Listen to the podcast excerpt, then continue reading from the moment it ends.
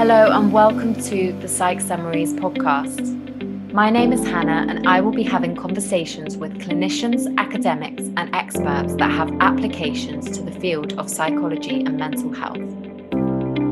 They have many years of experience, meaning they are trusted voices in niche subjects. But I invite you to consume the content with a critical perspective, since a one size fits all approach rarely applies to mental health. I hope you learned something and enjoy listening.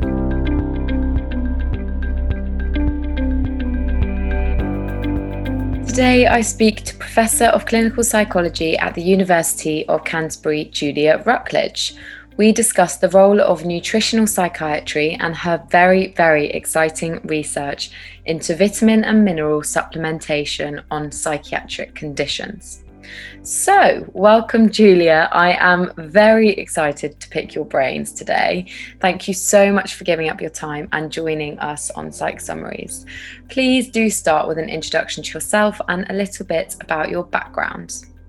Yeah, well, it's it's my pleasure, and I think what's really important is that I particularly pay attention to educating young people like yourself who are thinking about what do I do because we've got to change our model. Our current model is not helping enough people, and so the more people that we can educate who are coming through, who are wanting to work in this area, then I'm I'm certainly hopefully doing a good service for the future. So that's why I'm very happy to to take my time out and and speak with someone who's of a younger generation.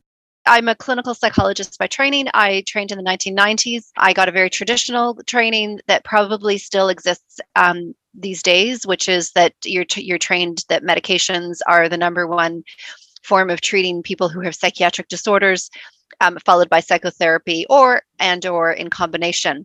Uh, most other things are not funded by the NHS. I know that psychotherapy has been funded by the NHS, the IAP program. So that's a great initiative. But a lot of people don't actually want to access psychotherapy and i know that's a big challenge is that people are offered this free counseling and they're not able they're not necessarily interested in going down that route. So we always have to have more and more tools in our toolbox really. It's not one thing pitted against another. It's about being uh, open to the opportunities that can be presented by lots of different options that are out there when I was doing my PhD with Professor Bonnie Kaplan, who I co wrote The Better Brain with, she was approached by some families in southern Alberta, Canada. And they uh, told her about how they were using nutrients, micronutrients, vitamins, and minerals to treat some very serious psychiatric conditions in their children and their grandchildren and their family members. And these are things like bipolar disorder and psychosis and depression. And these are things that, as a psychologist, you'd go, no way would nutrition be relevant. And that was certainly my training and Bonnie's training was that you can you can't there's we would have discovered this by now that nutrition was relevant to the brain and you know that only these these drugs that have an effect on the neurotransmitters should be used but the one thing that's really, really important for someone like you, or for somebody like psychiatrists these days, or psychologists and general practitioners, is that we always, always need to be open to new ideas. And so the the the worst thing is when people are closed minded about new ideas. I mean, some ideas out there can be wacky and really have no foundation in science but hopefully, once you engaged in the science and you read about how important micronutrients are for the brain, you'd kind of go, oh, of course. Of, of course, we need to make sure our brains are well nourished with these vitamins and minerals because they play such essential roles. So, as a scientist, as a as, as somebody who I'm now a professor of psychology, I think it's really important that we're critics, we're the critics, critics and conscience of society, and that we explore new ideas when they come along. Not that this is a new idea, but it is new in the sense that we haven't engaged in the this idea for many many decades so that's what i decided to do was to it, just explore it i figured well i can run some clinical trials in new zealand and uh, you know if i discover that they don't work then that'll save people a lot of money and, and not have to go and waste money buying these supplements. But if i discover that they do work then hopefully at some point in time, which hasn't happened yet, uh, the public will be interested and ultimately governments should get interested because it could be a, cost saving for them in terms of trying to address the mental health crisis that we know exists worldwide.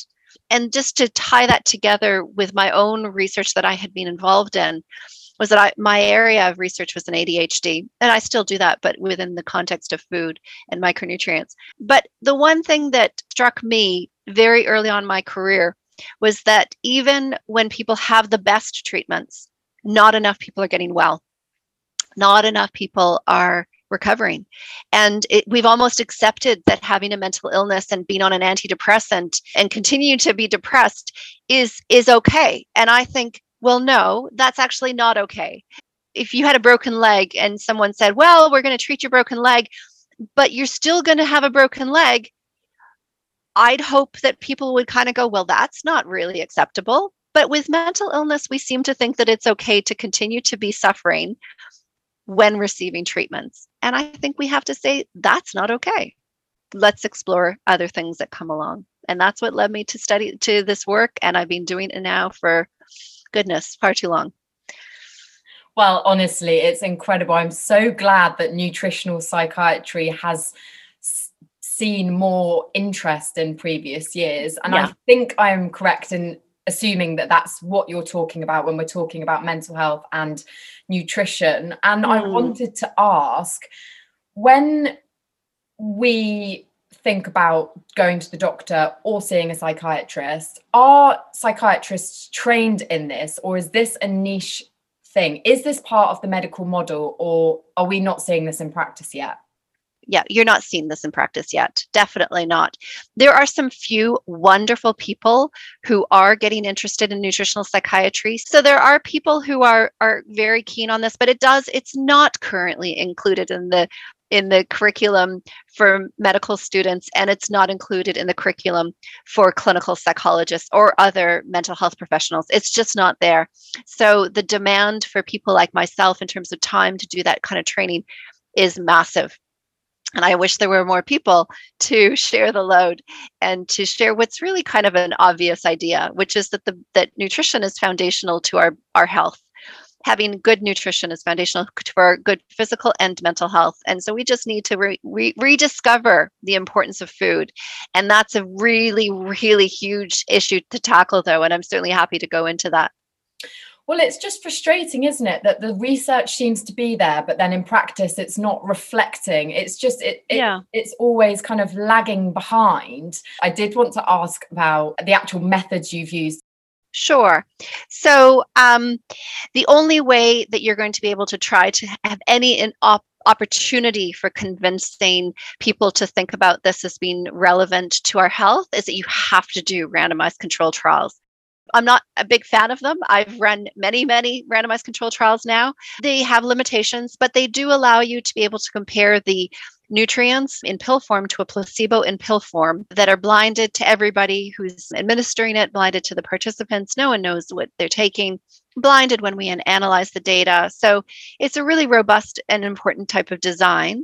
And that allows you to control for everything. That allows you to control for you know exercise because it's going to be randomized between the two groups that they're going to you know be exercising similarly in the two groups. So you can't ever argue uh, on that on that front that oh it must be that one one group the group that received the minerals and vitamins well their diet must have been worse or they were more deficient because that gets sorted out in the randomization. Now in all you know some people might say well how do you know it got properly randomized? Well then you look at those variables. You look at their diet.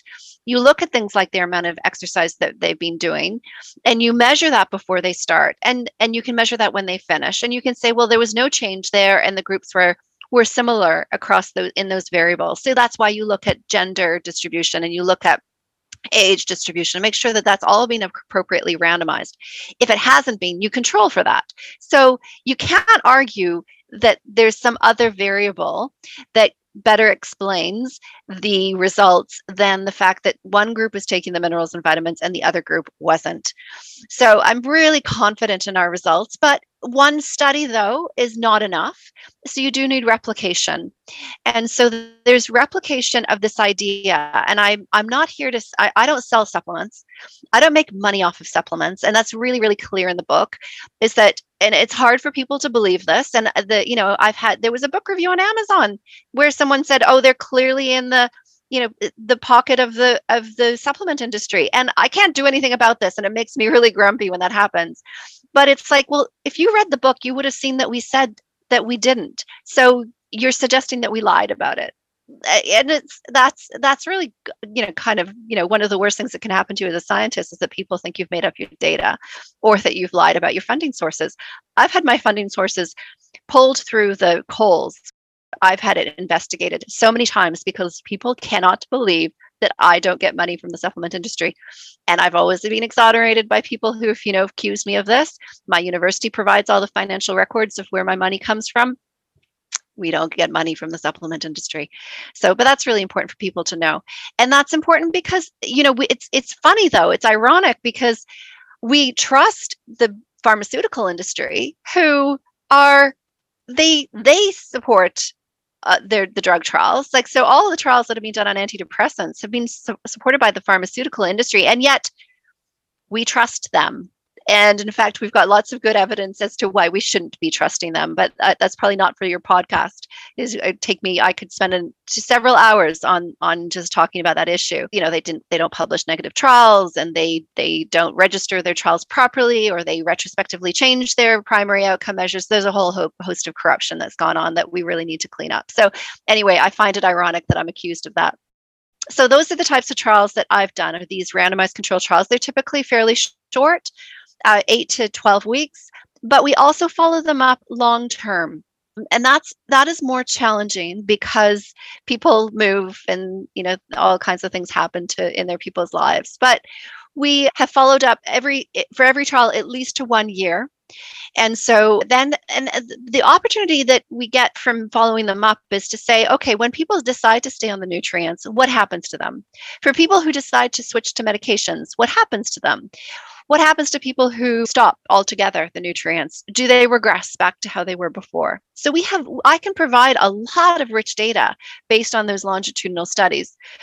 So I, I, guess the first thing that I can say is the, the thing that I know the most about is ADHD. And that's because we've completed two big randomized control trials on ADHD. And there's a third one that is so close. I, I, it's so close to being published. It's not out. So I can't talk about it. It's not mine but i'm you know it's at least it's a third replication that's happening out there.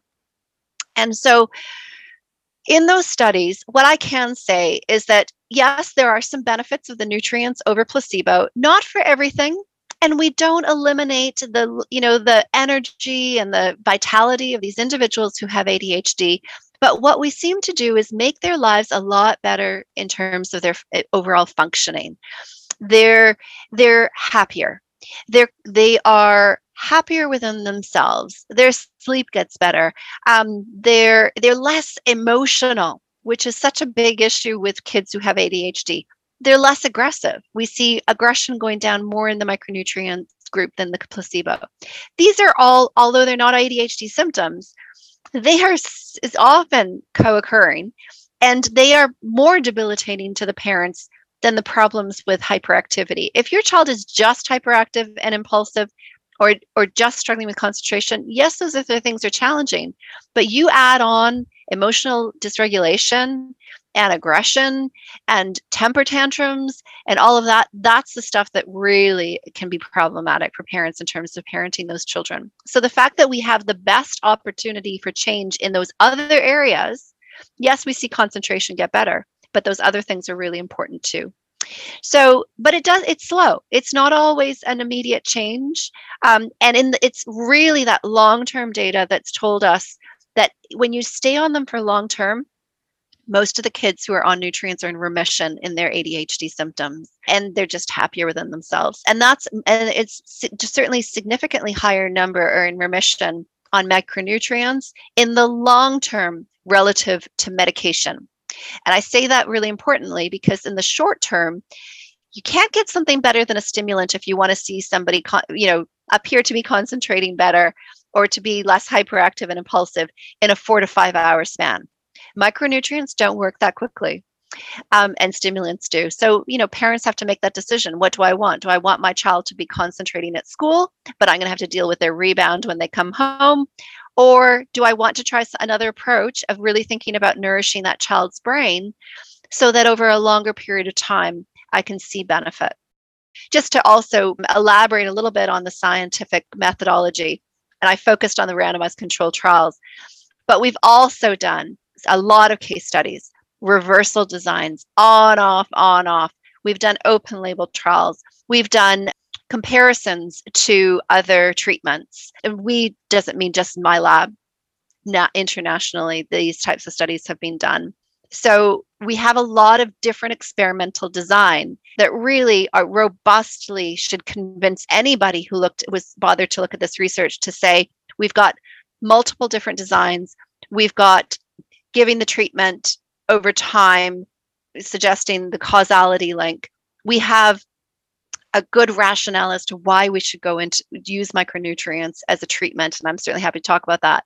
So we have a lot of you know these things are are what we call the bradford criteria.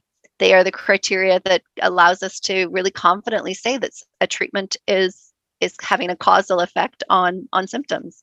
Therapy might work for someone medication might work for another nutrition might be a really important thing. So we need to look at it from more of a holistic way and i think the medical model often lacks that. But i did really want to ask what minerals are being used in these studies? Mm. and also can we if we take it upon ourselves yeah. supplement the way that you did in these trials? Yeah. So you open up a can of worms. So uh, i'll do my best to try to address this very complex issue so um, what we know i mean just to go back to basics is that we if you look at the periodic table which is where you've got your minerals listed things like zinc and phosphorus and magnesium and molybdenum and iodine and selenium etc there's some of them and there's more because it's you know you you're familiar with the periodic table about about 15 of them have been listed as essential and that's essential meaning we need them for our health if we don't have them you end up with deficiencies that in the end will probably kill you so there's about 15 that have been identified, and there's about 15 vitamins that have been identified. And, and these are, you know, this is stuff that's changing in the science behind this and what's important from plants. But that's about where we're at is that there's about 30 vitamins and minerals that we need for, for life, essential for life. And we cannot make them uh, with a few exceptions. We can't make minerals. Minerals only they come from your our, our soil.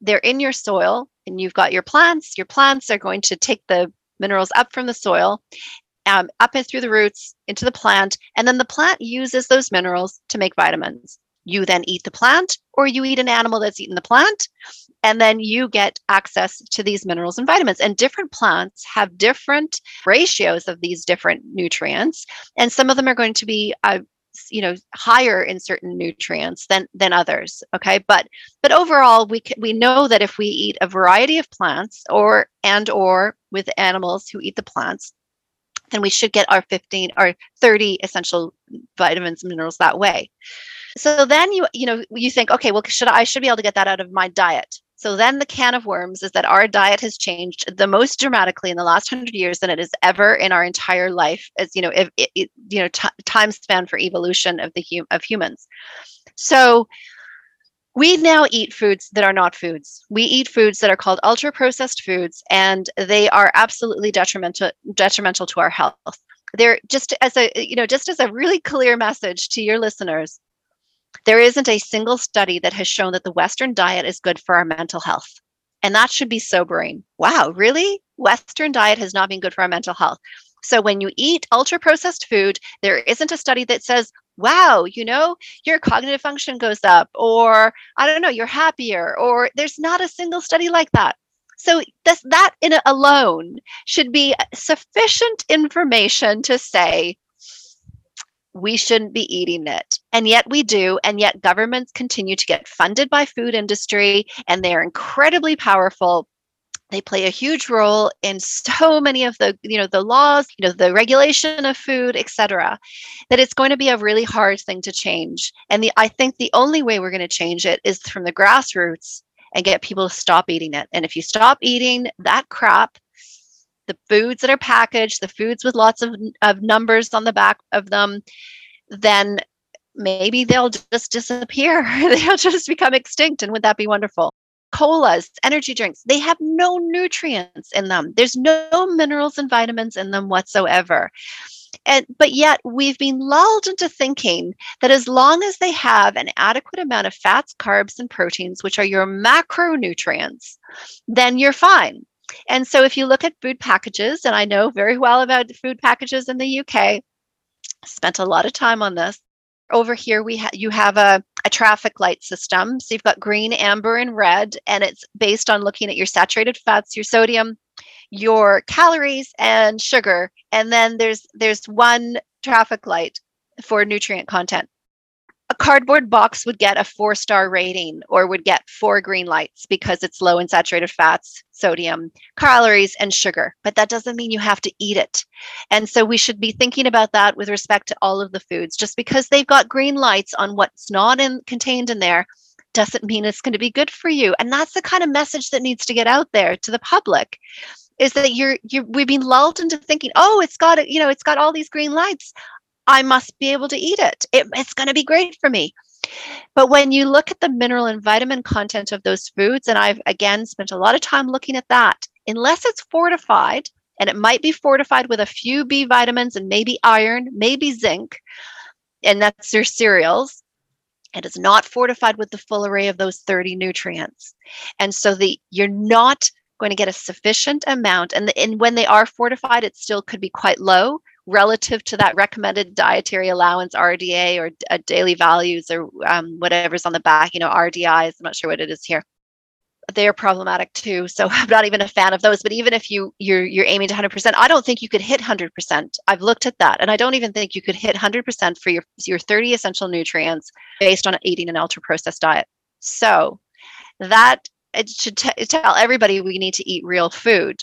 So if you eat real food, your fruits and vegetables, your nuts, your legumes, your beans, your lentils, your fish, your grass fed meat, not, the corn processed type, but the ones that are at the pastures. And you, I've certainly seen since I've been back in the UK, I've seen an awful lot of sheep out there on your green pastures. So they're out there. So you can you can certainly eat grass fed beef and meat over here. So that's that's where I would start for getting those minerals and vitamins. In terms of people thinking they need to supplement, well, the first thing that we say in the book is food first. So the because 50% of the the population is not eating this kind of food anyway. So we know, and we know that only less than 20% of the population is meeting their even your minimum of a five fruit and veg. So we can all do a lot better. So I think that's a good place to start because so many people are just not even hitting that. So focusing on real food. Um, in the book, we do talk about how to do that cheaply because uh, you know oftentimes people say, "Oh, it's going to be expensive," and so not even bother. And so, I, and that's something that I think psychologists can play a big role in is just that motivation around and the education around saying, well let's let's start small steps around how can we start to increase our intake of the good foods and decrease our intake of these other foods that are doing nothing good for your brain. Going to the supplements that you asked about, the supplements that are sold in the supermarket, they will probably adequately prevent you from getting scurvy or rickets, those types of nutritional deficiencies, but they were not developed with the brain in mind. They were developed with the heart in mind, your bone health, muscle health, not brain health. And given that the brain is the hungriest organ and consumes 20 to 40% of the nutrients that you eat, you would think you'd want to optimize what the brain needs rather than the rest of your body. And again, that's something that's not taught to us in school. We're not taught about eating food for our brain, we're taught about eating food for our growth. And so I think we need to change the way we speak to children and educating children around why they need to eat these foods. They need to eat it for brain health primarily. And so those RDAs or those daily values are not considering what's good for your brain. And when we look at the research on what's good for your brain, you actually need to be a lot higher than RDA. That frightens some people because we've been brainwashed into thinking that's all we need. And so a lot of people get frightened about the nutrients that we've been studying because we give them above that RDA but we don't give them in toxic levels. We've got a, lot of data on safety. We've ex, we've explored this really substantially. There's research out there that says that you know vitamins kill you. It's propaganda. It really it's it's and it's also based on research that's been done on single nutrients. Single nutrients is not the way to go. It doesn't make any sense biologically to take one single nutrient and think that you can cure a whole bunch of ailments you just can't do it. So it comes from, I mean, it comes from the idea of scurvy. Scurvy was one nutrient, vitamin C, but there's very few um, complex diseases that can be treated with one nutrient alone. So give the brain the full array of what it needs, and that's where we've seen the benefits, the, the substantial benefits for psychiatric conditions. So, in your research, when you've been working with people with ADHD or anxiety or depression, are you supplementing the exact same thing each time, or are there specific nutrients that are associated with those conditions? Yeah, it's always the same. And we've been led to believe that these conditions are all unique and very different and separate, you know, like depression, like anxiety or ADHD. But when we look, first of all, we've never found a specific uh, cause of you know those specific disorders you know there's clues there's ideas there's you know genetics or environment and i think their brains are susceptible in different ways and express brain hunger in different ways you know nutrient brain hunger which is what i think it might be that one cause not every you know it's not going to be the only cause of of um, psychiatric disorders but it's a it's it's one i certainly an important idea is that i in fact the original name of the book was hidden brain hunger. But we thought you know the editor thought it was just too convoluted and too difficult to understand what that was about but that's exactly what we study hidden brain hunger that our brains are not getting what they need but a hunger that's different from calories it's you know it's an, a hunger for nutrients. So in our studies we give the same nutrients. Now whether or not at the you know if we over time this may get refined that maybe there are some nutrients that need to be in higher levels for certain conditions and that's very possible because not everyone gets well in our studies. It's not we haven't we don't cure everybody we don't treat everybody and that they don't all benefit there's this group about 20% of people who who seem to show no benefit whatsoever no change in their symptoms we very rarely make people worse but there there is this uh, this group of people who show but no change there's about 30% who show some benefit but not they're still quite symptomatic but then I'd say it's about 50% of people who do seem to show some really substantial gains, like noticeable, their quality of life is definitely better. So that's our, our our figures and that seems to be replicated across all the studies that i've been involved in. Maybe over time we can refine that but what we do is the same nutrients and that do, different people just show vulnerability differently. And so we see the benefits, though, across the range. As I was describing before about ADHD, is that their sleep gets better, they're less moody, they're less dysregulated. We see those same things happen with people who are struggling with anxiety or people who are struggling with low mood. Is that we see these benefits in different areas. So it's not specific to a disorder. And I think that's not surprising when we think about the disorders as not really being unique. Yeah, no, and also I guess, you know, how you were talking about the lack of response in certain people. I mean, the human body is really complex, isn't it? Right. So it's if some people have, let's say, an autoimmune condition and they can't absorb these nutrients, maybe it's mm. not even the fact that they aren't responding to the nutrients. Maybe their body just isn't absorbing it. And Hannah, you raise a really important issue there, which is gut health and absorbing nutrients. And so if people's gut is inflamed, then it's not going to be able to access the nutrients that we are eating. And so maybe that's when you need more. You know, we have genetic differences that can contribute to why some people may need more nutrients than what they can get out of their food. So we talk a lot about that in the book about different pre-existing individual differences that can increase the chances that you need more nutrients. We talk a lot about stress in the book, which is going to be really relevant to the current COVID environment. And again, goodness, having been in the UK, I have just such a huge sympathy for what's been happening here compared to New Zealand where you know our our situation on, with respect to covid is very very different i mean i didn't realize how much it affects every single minute of your day here. And it's been a huge eye opener for me to to spend these last couple of weeks here to better understand it's it's eh, you know going into a shop. Should i go into a shop? Am i going to get you know it's it's probably on your mind i'm guessing most of the time is is about this this virus. So that is just going to deplete you it's going to be deple- constantly depleting you because you're in this fight flight mode all the time. You're just on this heightened anxiety level all the time. And one thing that we know about the biology behind the fight flight response is that it's a really nutrient hungry system. And so in the book, we talk about the fight flight response. We connect that with what we call the triage theory or the triage idea, which is that when you're under that kind of level of stress, your body is going to divert all the nutrients to make sure that there's survival. And that's important, right? Uh, but it's at the expense of more long term functions like your regulation of your sleep or regulation of anxiety or your regulation of your mood.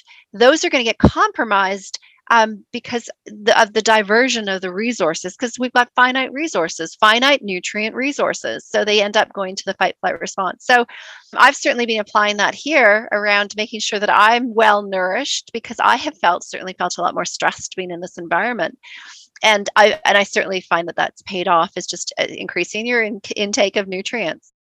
So your recommendation is the Mediterranean diet, lots of good mm-hmm. oils and fish and mm-hmm uh, grass fed meat and lots of plant-based foods so yeah. if that's the the standard for everybody do we then go to supplementation if you are still struggling on that diet and yeah. is there a way of knowing that we aren't absorbing our food i think your body is is going to tell you you know if you're you know feeling foggy and low energy i mean they're not specific to any psychiatric you if you went to see a psychiatrist they probably they may not say you have a specific disorder but you're just not feeling right. You're not able to do you know you've got that un, unable to get going and just slow and your sleep is poor and you're never feeling rested and your concentration is affected.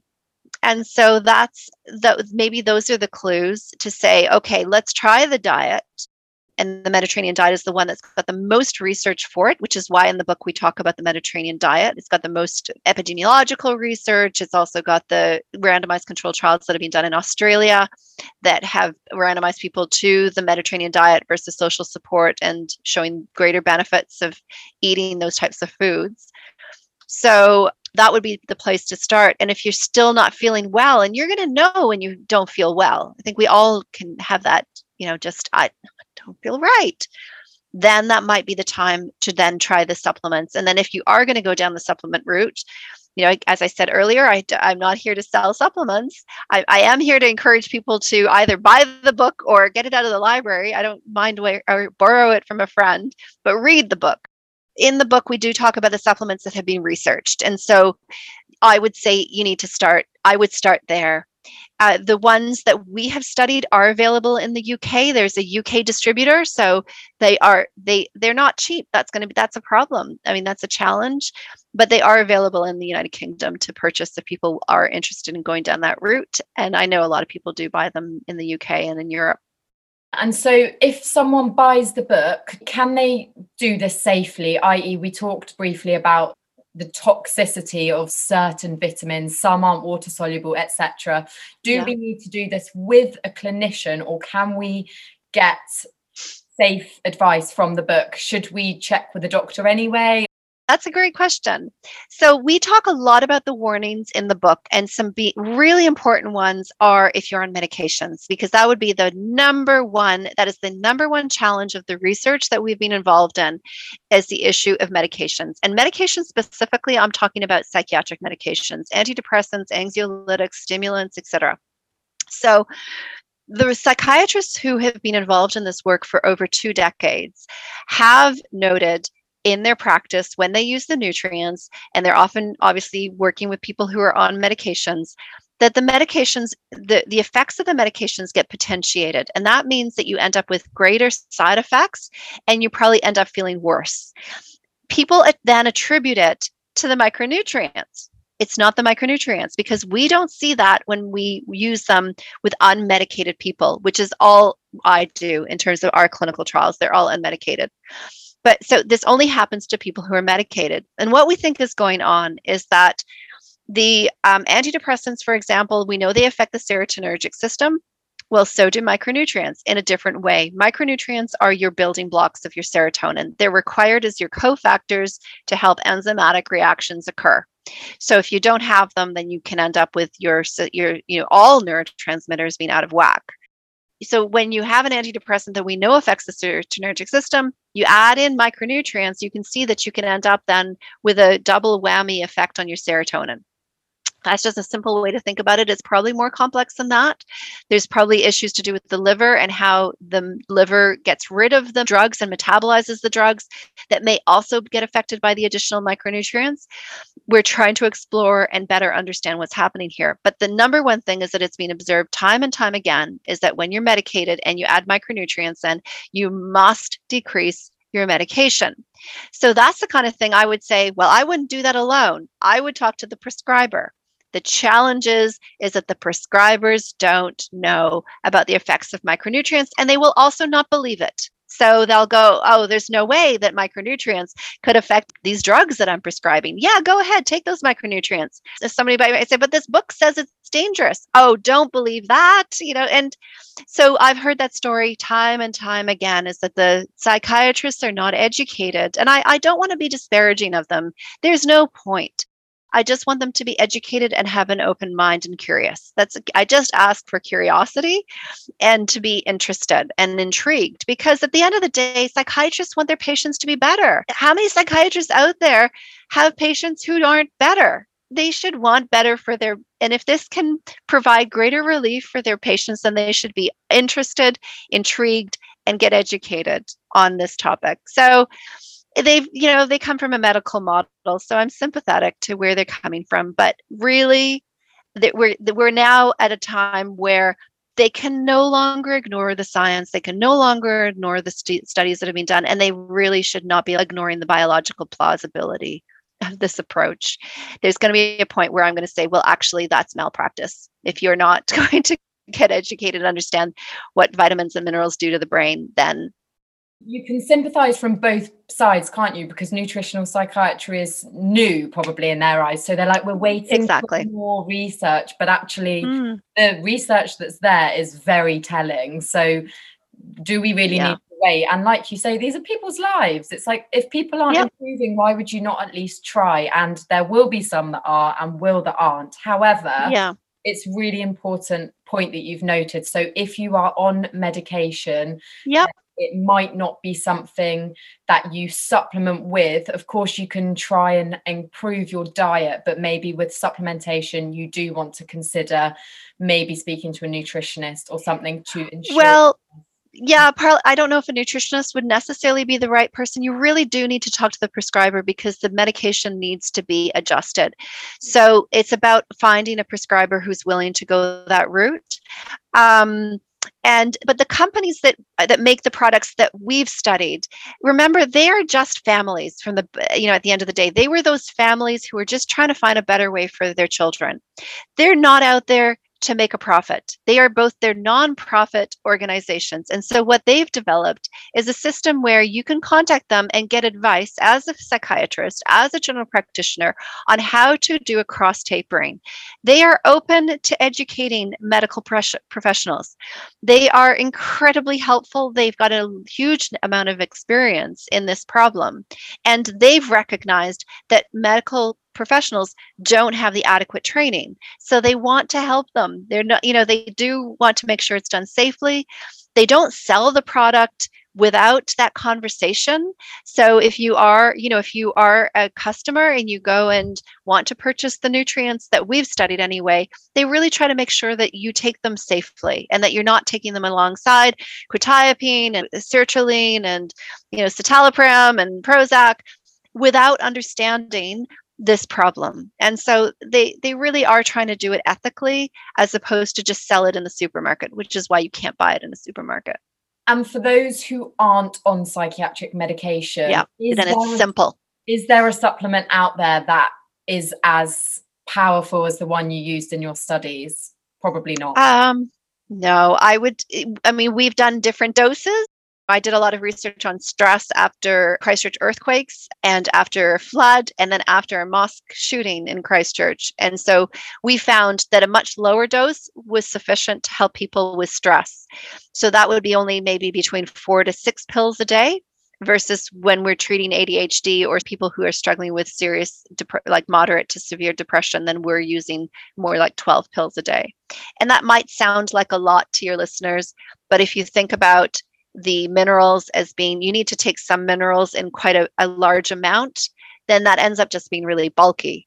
And that's, you know, think about a calcium pill and how how big that is and that's just one of those 15 essential nutrients so some of them are mac are ma- macro minerals and so they're they're much bulkier and you need to take more of it yeah. things like vitamin a can they be toxic in in too much well anything can be toxic at any level right i mean at a certain level so but at the doses that we've studied them in combination the combination is so important is that say for example if you take zinc without copper you can cause a copper deficiency. But if you take zinc with copper, there's no problem.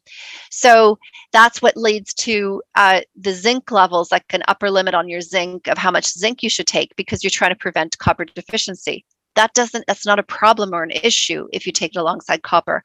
The same thing can happen with a number of other nutrients as well, that, that you can tolerate a much higher dose when taken in combination with other nutrients. They, they work together or synergistically or antagonistically. So that's why i'm less concerned about those issues of toxicity than if you were taking a, a uh, one alone so there are issues you know as i you've identified of taking some nutrients in high doses but that's not that we've looked at long-term safety of the nutrients over over many many years. We've followed people who take them in new zealand and got blood work done to see if there was anything that we should be concerned about in terms of you know liver function or kidney function or just anything that was a signal that was saying these people are unwell and there was no obvious thing that was was suggesting wow this is dangerous. No there was nothing there. So i can't guarantee safety.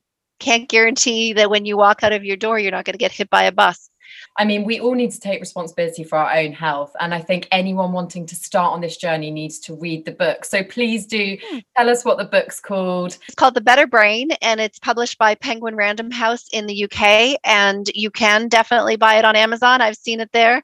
It's published by myself and Bonnie Kaplan, and it's written for the public. It is written with the public in mind. And we have a website for the book, which is www.thebetterbrainbook.com com. Another thing that I've done is an educational online course. It's called Mental Health and Nutrition, and it's on the edX platform. I don't know if you've come across that, but it's free. So it's a free course. It's currently running, but I think it's just about to stop in terms of uh, enrollments, but it's starting again in August but it's it's very accessible information is being put in a way that's just super easy to understand it and it's all videos and so you get 29 videos of, of me talking about all of these different ideas around food and how to how to eat better and then ultimately i talk about the supplements as well well, thank you so much for all of the incredible work you do. I'm really grateful, and it was so great to meet you and hear all about your research. Thank you, thank you, thank you. You're very, very welcome. And now it's in your in your hands to now spread the word. Thank you so much. Thanks so much for listening to today's podcast. I really hope you feel both empowered and inspired by the findings of Julia's research in nutritional psychiatry. You can follow Julia on Instagram at, at UC Mental Health and Nutrition or alternatively go to her website, both of which I will add to the links in this conversation. The research is so exciting, and I really cannot wait for this movement to grow. Thank you again to Julia and all those that tuned in to listen. I'll see you next time.